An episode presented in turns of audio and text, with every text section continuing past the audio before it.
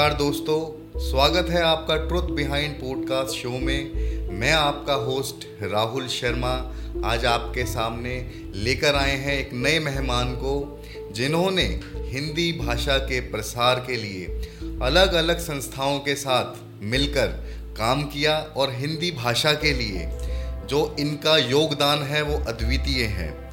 आइए हम आपको मिलवाते हैं महेश चंद्र गुप्त जी के साथ। महेश जी बहुत बहुत स्वागत है आपका। धन्यवाद। शो में। धन्यवाद। जी महेश जी आपके बारे में मैं व्यूवर्स को बताऊँ तो आप सरकारी विभाग में भारत सरकार में बड़े उच्च उच्च पदों पर रहे हैं और हिंदी भाषा को सिखाने का काम आपने अधिकारियों को किया है। आप गृह मंत्रालय में हिंदी विभाग की सलाहकार समिति के सदस्य भी हैं वर्तमान में और राज्यसभा में भी आप हिंदी सलाहकार समिति के सदस्य हैं। धन्यवाद। राहुल जी जी। आपने ये जो नया अभियान छेड़ा है जिसमें सबसे पहले आपने अपना यूट्यूब आरंभ करने के साथ साथ आपने हिंदी को सबसे ऊपर रखा जब हम सारा देश हिंदी दिवस मनाने की स्थिति में है मनाने वाला है। ये आपके बहुत स्तुत्य प्रयास हैं। आपको इसके लिए आपका अभिनंदन। साथ साथ आपके परिवार के सभी सदस्यों को भी मैं नमन करना चाहता हूँ कि उन्होंने आपको इस कार्य के लिए तैयार किया, आगे बढ़ाया, प्रोत्साहन दिया। धन्यवाद। महेश जी, आपका बहुत बहुत धन्यवाद हमें प्रोत्साहन देने के लिए। मेरा आपसे जो सवाल पहला ये है कि ये हिंदी भाषा का ओरिजिन कहाँ से कैसे, किस तरीके से इसका विकास हुआ और कैसे ये हिंदी भाषा अपने आप में एक आज बहुत बड़ी एक भाषा बनी हुई है? राहुल जी, बड़े आनंद की बात यह है कि देश में हिंदी का उद्भव आज से लगभग 1100-1200 वर्ष पहले हुआ। जब देश के संतों ने, सिद्धों ने, नाथों ने हिंदी का प्रयोग अपनी वाणियों में, अपने शब्दों में किया। यानी यूँ कहें अगर कि सन 800 के आसपास हिंदी का आरंभ हो गया और वो कैसे आरंभ हुआ? प्राकृतिक और प्राकृतिक और साथ साथ अपभ्रंश भाषाओं के से आगे विकसित होते हुए हिंदी आगे बढ़ी। और जब ये सन 800 से प्रारंभ हुई, आगे बढ़ना शुरू हुआ तो संतों ने सबसे पहले सारे देश में इसका प्रयाग, इसका प्रयोग शुरू किया। संत उत्तर भारत से दक्षिण में जाते थे या दक्षिण भारत से उत्तर में आते थे तो हिंदी का प्रसार शुरू हो गया, प्रयोग शुरू हो गया। जनता इसको समझने लगी, जानने लगी और धीरे धीरे अनेक भाषाओं के शब्द, अनेक भारतीय भाषाओं के शब्द भी इसमें आ गए, क्योंकि दूसरी भाषाओं के शब्दों को हिंदी ग्रहण करती रही। इसलिए हिंदी सर्वस्वीकार्य हो गई और धीरे धीरे सारे देश के भीतर में हिंदी जाननी जाने लगी, समझी जाने लगी। और परिणाम क्या हुआ कि एक हज़ार से आगे बढ़ते हुए, सन एक हज़ार से आगे बढ़ते हुए हिंदी का प्रयोग देशवासियों ने प्रेम पूर्वक करना शुरू किया। सब लोगों को ये लगा कि ये मेरी अपनी है। सब लोगों को लगा ये मेरी अपनी है और इसका मुझे इस्तेमाल करना चाहिए। मेरे द्वारा इसको दूसरे लोग भी समझेंगे। ऐसी स्थिति में आती चली गई। धीरे धीरे ऐसा स्थिति आ गई कि अनेक कवि तैयार हो गए, जैसे अमीर खुसरो। अमीर खुसरो ने खड़ी बोली हिंदी में अपने कविताएँ लिखनी शुरू की। अपने अपने उन्होंने ऐसे ऐसे अनेक दोहे बना दिए, ऐसी ऐसी अपनी कहानियाँ बना दी कि जिससे हिंदी का प्रयोग बढ़ने लगा। और धीरे धीरे समय के बीतते बीतते जैसे महाकवि तुलसीदास जी हुए, सूरदास जी हुए, मीराबाई जी हुई, और दक्षिण भारत में आते आते जब हम अब से डेढ़ सौ दो सौ वर्ष पहले सुब्रमण्य भारती जो दक्षिण भारत के तमिल के विशेष कवि थे उन्होंने भी हिंदी का प्रयोग किया। उन्होंने हिंदी में अपनी कविताएँ लिखी। इस प्रकार हिंदी सर्वसुलभ सर्व से सबसे ज़्यादा आसान भाषा के रूप में इस्तेमाल होने लगी और सब लोग इसको अपनी भाषा समझकर इसका इस्तेमाल करने अच्छा, लगे। महेश जी दूसरी जो मेरी बात है वो ये है कि आज देश के अंदर एक कन्फ्यूज़न की स्थिति है कि हिंदी भाषा हमारी राष्ट्रीय भाषा है या हिंदी भाषा हमारी राजभाषा है? तो एक तो आप ये कन्फ्यूज़न दूर करें, दूसरा ये राजभाषा और राष्ट्रभाषा में क्या अंतर है? बहुत अच्छा। आपने, आज के संदर्भ में राहुल जी, आपने ये प्रश्न बहुत सामयिक है आपका जो आपने किया है। इसको समझ लेना बहुत ज़रूरी है। जैसे मैंने अभी निवेदन किया कि जब सारे देश में हिंदी का इस्तेमाल संतों के द्वारा, साधुओं के द्वारा लेखकों के द्वारा, महापुरुषों के द्वारा होने लगा तो हिंदी राष्ट्रभाषा का स्थान लेने लगी। राष्ट्रभाषा का अर्थ वही है, वह भाषा जो सारे देश में जिसका प्रयोग होता हो, जिसको लोग अपनी भाषा समझकर इस्तेमाल करने लगते हों, और इस्तेमाल करने में भी सहजता महसूस करते हों तो वह राष्ट्रभाषा बनने लगती है। इस प्रकार हिंदी राष्ट्रभाषा बनने लगी। और हिंदी के राष्ट्रभाषा बनने से एक स्थान बड़ा महत्वपूर्ण रहा। छत्रपति महाराज शिवाजी का स्थान बड़े महत्वपूर्ण रहा। उन्होंने भी हिंदी की शब्दकोश बनवाया। हिंदी के कवियों को उन्होंने आश्रय दिया। महाकवि भूषण उनके दरबार के कवि थे। इस प्रकार आगे बढ़ते बढ़ते लोकमान्य बाल गंगाधर तिलक, महात्मा गांधी जी, उसके बाद नेताजी सुभाष चंद्र बोस, इन सब लोगों ने राष्ट्रभाषा हिंदी कहना शुरू किया। और महात्मा गांधी जी बहुत आगे बढ़ते हुए उन्होंने दक्षिण भारत में तमिलनाडु में सन 1918 में अपने दक्षिण भारत हिंदी प्रचार सभा की स्थापना करा दी और अपने पुत्र से करा दी। इस प्रकार राष्ट्रभाषा तो ये रही। अब प्रश्न ये हुआ कि राजभाषा क्या है?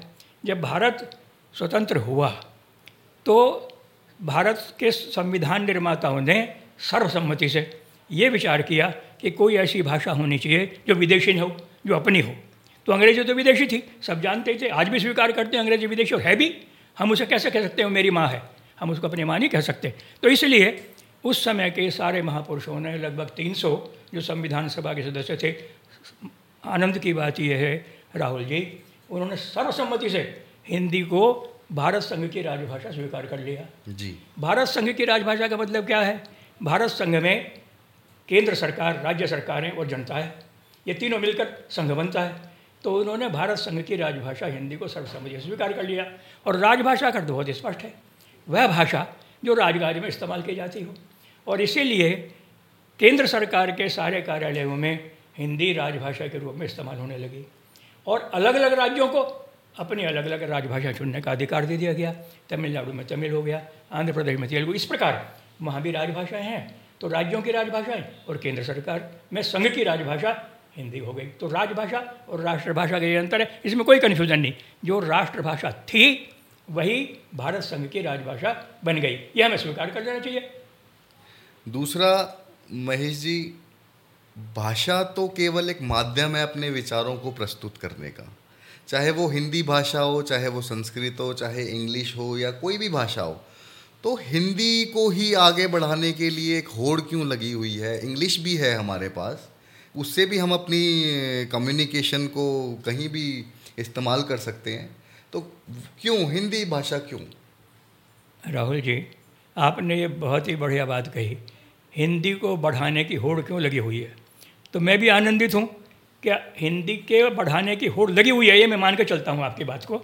और होड़ इसलिए लगी है कि अंग्रेज़ी वास्तव में बहुत दुर्लभ, बहुत कठिन भाषा है। उसकी कठिनता को अगर हम सिद्ध करना चाहें, तब नॉलेज शब्द ले लें। उसमें के लगा हुआ है, बीच में डी लगा हुआ है। तो इनकी क्या आवश्यकता थी दोनों अक्षरों को लगाने की? उसी प्रकार अनेक शब्द इस प्रकार के हैं कि जिनमें अनावश्यक बीच में अक्षर घुसे हुए हैं। तो इन अक्षरों की आवश्यकता कुछ नहीं है, वो अनावश्यक है। जैसे मानो कलर कहना हो तो C O L O U R तो उसमें इसीलिए अमेरिकन ने सीधे सीधे सी ओ एल ओ आर कर दिया। तो अंग्रेज़ी अनेक कठिनाइयों से भरी हुई भाषा है।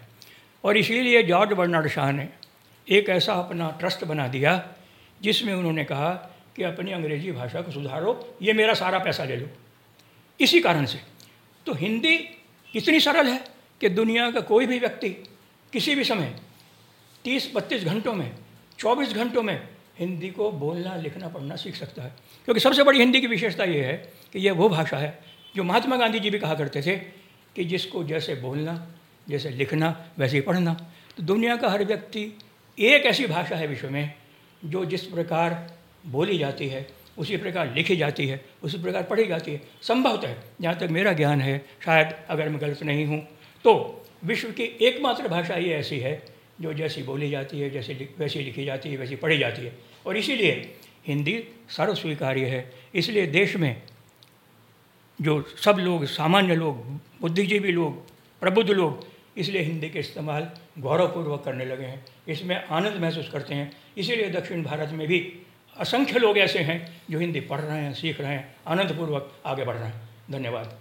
महेश जी, कहीं ना कहीं हिंदी भाषा को वैज्ञानिकता के रूप से भी देखा जाता है।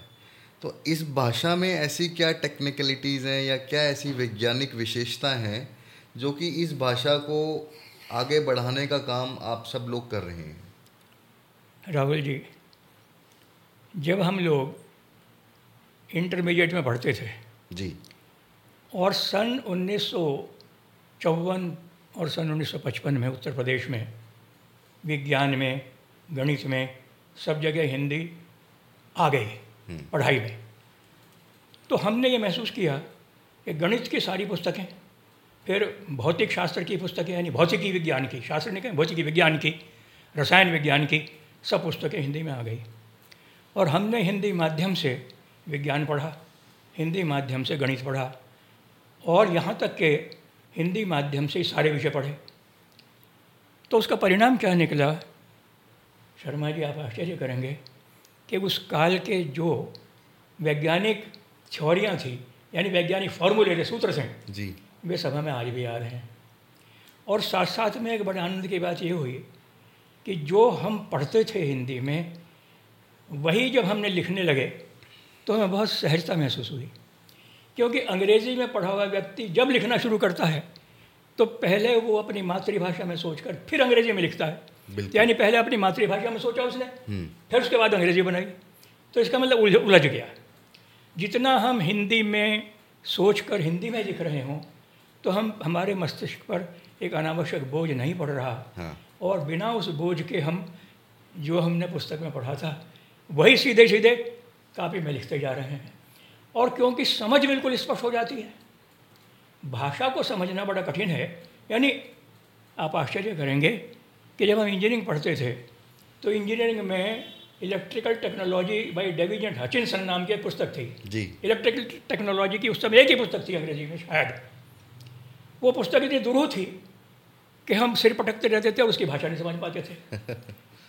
तो अंततः गत्वा हम लोगों ने ये समझा कि जो विश्वविद्यालय में इलेक्ट्रिकल इंजीनियरिंग पढ़ाने वाले प्रोफेसर हैं बस उनको रखते रहो।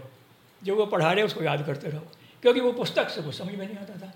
लेकिन अब इसमें अंतर क्या है कि बीए में यानी बीएससी में या एमएससी में जी। या एलएलबी में और एलएलएम में जो लोग हिंदी माध्यम से पढ़ रहे हैं वो उस विषय के गहरे जानकार होते हैं। उसमें गहराई उनके अंदर आ जाती है विषय की समझ की। लेकिन अंग्रेज़ी के लोग आमतौर पर सतही होते हैं। होंगे कुछ लोग अच्छे भी हो सकते हैं हम निंदा नहीं करना चाहते लेकिन फिर भी आम तौर पर उनको उस विषय की पूरी समझ नहीं होती। इसलिए ये आवश्यक है कि जैसे आज हमारे प्रधानमंत्री श्री नरेंद्र मोदी जी ने शुरू किया। हिंदी माध्यम से विज्ञान की पढ़ाई हिंदी माध्यम से मेडिकल की पढ़ाई हिंदी माध्यम से इंजीनियरिंग की पढ़ाई शुरू करा दी है। ये बहुत ही अच्छा कदम है। और हिंदी माध्यम से नहीं सब भारतीय भाषाओं के माध्यम से पढ़ा रहे हैं। क्योंकि भारतीय भाषाओं के सबके और हिंदी के शब्दावली लगभग एक जैसी है। हम्म, बिल्कुल। इसलिए ये आसान क्योंकि ये है। कहीं ना कहीं एक कठिनाई भी थी कि अब अगर आप जापान की बात ले लो तो उनका अपना एक लिटरेचर पूरा जैपनीज में है। चाहे वो हायर सेकेंडरी हो या फिर प्राइमरी हो और कहीं ना कहीं हम लोग अगर अपने इंडिया की बात करें या कहें कि भारत की बात करें तो भारत में बारहवीं के बाद का जो आगे लिटरेचर है, वो केवल और केवल इंग्लिश में ही अवेलेबल था। एमबीबीएस की अगर किसी ने पढ़ाई करनी है या हाई इंजीनियरिंग एरोस्पेस में अगर किसी ने इंजीनियरिंग करनी है तो उनके पास हिंदी का कोई ऑप्शन नहीं था और उन्हें मजबूरन इंग्लिश का सहारा, अंग्रेज़ी का सहारा लेना पड़ता था। राहुल जी एक गहराई से इस बात पर विचार करना चाहिए कि अनेक विषयों को जी। जिन्होंने हम जब जिनको हमने कभी पढ़ा नहीं उनको हम पढ़ते हैं अंग्रेज़ी में। लेकिन जब किसी भी पत्रिका का वैज्ञानिक पत्रिका का तकनीकी पत्रिका का व्यक्ति जो हिंदी में हो पत्रिका क्योंकि हिंदी में सैकड़ों पत्रिकाएँ वैज्ञानिक और तकनीकी हैं तो वो हमसे कहता है आप हिंदी में लिखो इस विषय को। तो हम अंग्रेज़ी में पढ़कर उस विषय के विवेचन हिंदी में करते हैं। यानी इसका अर्थ क्या हुआ? कि हमने विषय को समझने की कोशिश की। जी। और मैं ये नहीं कह रहा समझ लिया पूरी तरह से। मैं कह रहा हूँ समझने की कोशिश की। और जब हमने उसको जैसा मोटा समझा उसको हिंदी भाषा में हमने लिख दिया। इसका मतलब क्या हुआ? कि हम अगर फ्रेंच में भी पढ़ें तो हम अपनी भाषा में उसको प्रकट कर सकते हैं। मैं इसका आपको ठोस उदाहरण दूँगा। जब हम इंजीनियरिंग में पढ़ते थे तो हमारे साथ नेपाली लड़के भी पढ़ते थे। नेपाली लड़के अंग्रेज़ी में पढ़ते थे। और नेपाल में अंग्रेज़ी का बिल्कुल इस्तेमाल नहीं होता। तो जब वो अपने देश में पहुँचे और उन्होंने इंजीनियरिंग का काम करना शुरू किया तो सारा काम नेपाली में करना पड़ा। हम्म, तो यहाँ इंजीनियरिंग अंग्रेज़ी में पढ़कर वहाँ नेपाली में कैसे काम कर रहे थे? जी। तो उसी प्रकार हम किसी भी भाषा में पढ़ें हमारे अनेक मित्र विदेशों में गए जर्मनी में गए फ्रांस में गए और साथ साथ में अरब देशों में गए। उन्होंने वहाँ की भाषाओं को सीखने की कोशिश की लेकिन शायद मुश्किल से सीख भी नहीं पाए। उनकी भाषाओं को समझकर, वो अपनी भाषा में यहाँ जो देश में हमारे आए तो फिर अंग्रेज़ी में काम क्यों करने लगे? या हिंदी में काम क्यों करने लगे? तो इसलिए ये कोई किसी भी भाषा में आप पुस्तक पढ़ें, अपनी भाषा में उसको प्रकट कर सकते हैं। महेश जी, जैसा कि हम जानते हैं कि आप भारत के कई प्रधानमंत्रियों के संपर्क में रहे और आपने काफ़ी काम किया तो हम जानना चाहेंगे कि ऐसे कौन से सर्वश्रेष्ठ आपकी नज़र में प्रधानमंत्री हैं जिन्होंने हिंदी के प्रचार प्रसार के लिए वाकई काम किया? शर्मा जी अब तो बताने की स्पष्ट करने की विशेष आवश्यकता इसलिए नहीं रही कि हमने आरंभ से प्रधानमंत्रियों जी को देखा है और विदेश में जब जाते थे तो अंग्रेज़ी में भाषण देते थे सभी। जी। यहाँ तक कि अपने देश में भी सम्मेलनों में सामान्यतः जो बड़े सम्मेलन होते थे, उनमें भी वो अंग्रेज़ी में भाषण देते थे। सभी ऐसे ही थे शायद। लेकिन एक प्रधानमंत्री हमारे समक्ष ऐसे हैं कि जिन्होंने आरंभ से ही जिस दिन से वो प्रधानमंत्री बने, विश्व स्तर पर, विश्व के नेताओं से बातचीत करते समय भी हिंदी भाषा का ही प्रयोग किया। जबकि उनकी मातृभाषा हिंदी नहीं है। उसके बावजूद भी कभी उन्होंने हिंदी की उपेक्षा नहीं की। और ऐसी मैं कहूँगा, यह हमारे लिए गौरव की बात है कि वो एक ऐसे प्रधानमंत्री हैं जिन्होंने विश्व पटल पर हिंदी को स्थापित करने का एक महान काम किया है और उन्होंने हमें गौरव दिया है। यानी हम उनके भाषा को सुनकर, उनके वाणी को सुनकर, उनके विचारों को हिंदी में सुनकर अपने आप को गौरवान्वित महसूस करते हैं। इसलिए अब तो बताने की आवश्यकता नहीं है। अगर इनसे पहले कभी बताने की आवश्यकता पड़ती, तब बड़ा कठिन होता। कि किसने सबसे अधिक हिंदू को बढ़ावा दिया। लेकिन अब ये बात बिल्कुल स्पष्ट है इसलिए प्रश्न आपका बहुत सामयिक होते हुए भी उसमें स्पष्टता है। नाम आपने अभी तक नहीं लिया। वर्तमान प्रधानमंत्री जी का नाम तो अब सारे लोगों के हृदयों में है। मोदी मोदी मोदी मोदी करते हैं। लोग जहाँ भी प्रधानमंत्री जी जाते हैं विदेशों में जिस जगह भी गए अनेक जगहों पर गए वहाँ की सारे भारतवासियों ने उनके स्वागत में मोदी मोदी किया है। इसलिए बताने की अब आवश्यकता नहीं लगती। दूसरा ऐसा कोई हमारा आपने क्योंकि गृह मंत्रालय में भी आप हिंदी सलाहकार समिति के सदस्य हैं और राज्य राज्यसभा की बात करें तो उसमें भी आप एक सदस्य हैं हिंदी सलाहकार समिति में।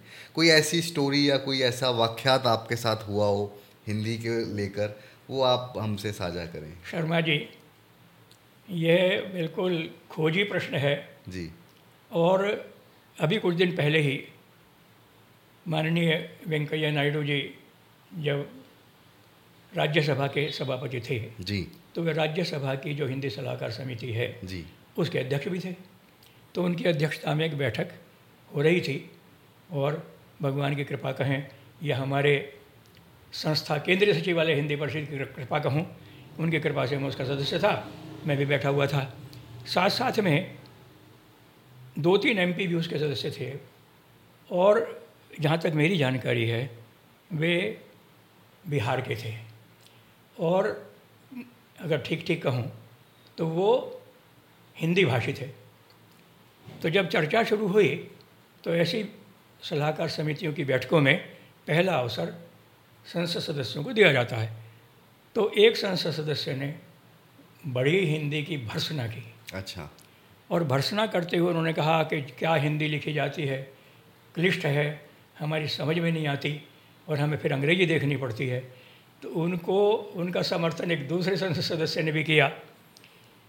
मैं ये सोच रहा था कि हे भगवान, हिंदी सलाहकार समिति की बैठक में इसके सदस्य अपनी मातृभाषा की और देश की भारत संघ की राजभाषा की, जो संविधान, भारत के संविधान के अनुसार भारत संघ की राजभाषा है उसकी इतनी खींचाजादर कर रहे हैं। तो मुझसे रहानी गया और जब अध्यक्ष महोदय ने, यानी राज्यसभा के सभापति महोदय ने या उपराष्ट्रपति जी ने मुझसे कहा कि आपको कुछ कहना है तो मैंने उनसे यही कहा कि श्रीमान, इस सभा में आपकी उपस्थिति में हिंदी का चीरहरण हो रहा है। और मैंने कहा, श्रीमान, अंग्रेज़ी कोई भाषा है क्या? हम्म। मुझे क्षमा करें मुझे अंग्रेज़ी के दुर्गुण निकालने पड़े। और मैंने कहा देखिए श्रीमान पोस्ट माने खंबा पोस्ट माने पद पोस्ट माने तनाती पोस्ट माने चौकी पोस्ट माने डाकिया। हम्म। और मैंने कहा श्रीमान ये कोई भाषा है क्या? तो तुरंत उपराष्ट्रपति जी ने कहा गुप्त जी आपके पास अगर कोई शब्दावलियाँ हों तो इन संसद सदस्यों को सबों को दे दीजिए। जी। कितना कमाल हुआ। कितना दुख मुझे पहुँचा होगा। अब तो वो बीती हुई बात हो गई। जी। इसलिए ऐसे संस्मरण जीवन में बहुत आए। जब हम हिंदी को बढ़ाने की कोशिश करते रहे तो अनेक लोग हमें ऐसे मिले जिन्होंने हमारी टांग खींचने की नहीं बल्कि ऐसे हम टांग तोड़ने की कोशिश की। तो जीवन में ऐसे अनेक प्रसंग हैं लेकिन ठीक है आज के संदर्भ में जैसा आपने पूछा है तो एक ही पर्याप्त है। मैं आपका धन्यवाद करूँगा कि आपने पुरानी याद ताज़ा कर दी। धन्यवाद। जी। महेश जी आ, क्योंकि अब हम लोग अपने समाप्ति पर हैं तो हमारे जो व्यूवर्स हैं उनके लिए कुछ आप ऐसा मैसेज देना चाहें हिंदी के लिए कि जिससे कि उनका प्रेम और प्रबल हो अपनी मातृभाषा के लिए? राहुल जी सीधी सी बात है कि मातृभाषा जीवन भर हमारे साथ रहती है। जी। वह हमारी मैं ये नहीं कहूँगा कि हम उसकी सेवा करते हैं रादर वो हमारी सेवा करती है जबकि माँ हमें दो वर्ष तक दूध पिला के बड़ा करती है। जी। तो माँ का साथ संभवतः लोगों को दो वर्ष आगे बढ़ाने में रहता है लेकिन मातृभाषा जीवन भर मरते समय तक हमारे साथ रहती है। और इसलिए ये बहुत आवश्यक है कि हम अपनी मातृभाषा की उपेक्षा न करें क्योंकि हिंदी लगभग चवालीस पैंतालीस प्रतिशत देश के लोगों की मातृभाषा है। और हमारे देश में हिंदी को समझने वालों की संख्या संभवतः अस्सी से नब्बे प्रतिशत लोग हिंदी समझते हैं बोलते भी हैं इस्तेमाल भी करते हैं। इसलिए जो भाषा ऐसी हो जिसको देश में सौ करोड़ लोग प्रतिदिन इस्तेमाल करते हों तो वो कितनी सशक्त होगी। जी। तो इसलिए अच्छा यही है कि हम बैंक में जाएँ तो हिंदी में फार्म भरें चेक हिंदी में काटें उसके बाद एल का अगर मानो हमें अपना प्रस्ताव भरना हो तो उसे हिंदी में भरें फार्म को हिंदी में भरें क्योंकि भारत सरकार के आदेश के अनुसार सारे फार्म हिंदी और अंग्रेज़ी दोनों भाषा में उपलब्ध होने आवश्यक हैं। इसलिए हम सबका कर्तव्य है कि हम हिंदी को अपना समझकर उसका इस्तेमाल गौरव से करें। धन्यवाद। दूसरा मुझे आ, कुछ याद भी आया एकदम से जैसे आपने बोला कि आपने कुछ मुहिम भी चलाई कि मान लें इलेक्ट्रिसिटी बिल्स जो कंज्यूमर को आते हैं वो इतनी हार्ड कोर इंग्लिश में होते हैं कि वो समझ ही नहीं पाता उन बिल्स को कि उसके चार्जेस क्या क्या लगे हुए हैं। उसके ऊपर भी आपने कई चिट्ठियाँ राज्य सरकार और भारत सरकार को भी भेजी थी। बात बहुत सही है बहुत सीधी सी है कि जिनको बिल दिया जा रहा है जी। जब उनको वो भाषा ही समझ में नहीं आती हाँ। जिनको हम भूखंड दे रहे हैं हाँ। आवंटित कर रहे हैं और उसमें शर्तें लगा रहे हैं। वो शर्तें उनकी समझ में नहीं आती। जी। और अगर आप सच पूछें तो जिन्होंने वो शर्तें बनाई उनको भी वो शर्तें समझ में नहीं आती क्योंकि वो भी उतनी इंग्लिश नहीं जानते। और इसलिए ये बहुत स्वाभाविक है कि यहाँ की सरकार हरियाणा की सरकार तो अगर सच पूछें तो हिंदी के लिए ही बनी है। हिंदी के माध्यम से ही हरियाणा बना। तो इनको अपने सारे कागज़ों में अपने सारे पत्र व्यवहार में यहाँ तक कि जो हमारे जिला न्यायालय तक के न्यायालय हैं उन सब में हिंदी का ही प्रयोग करना चाहिए।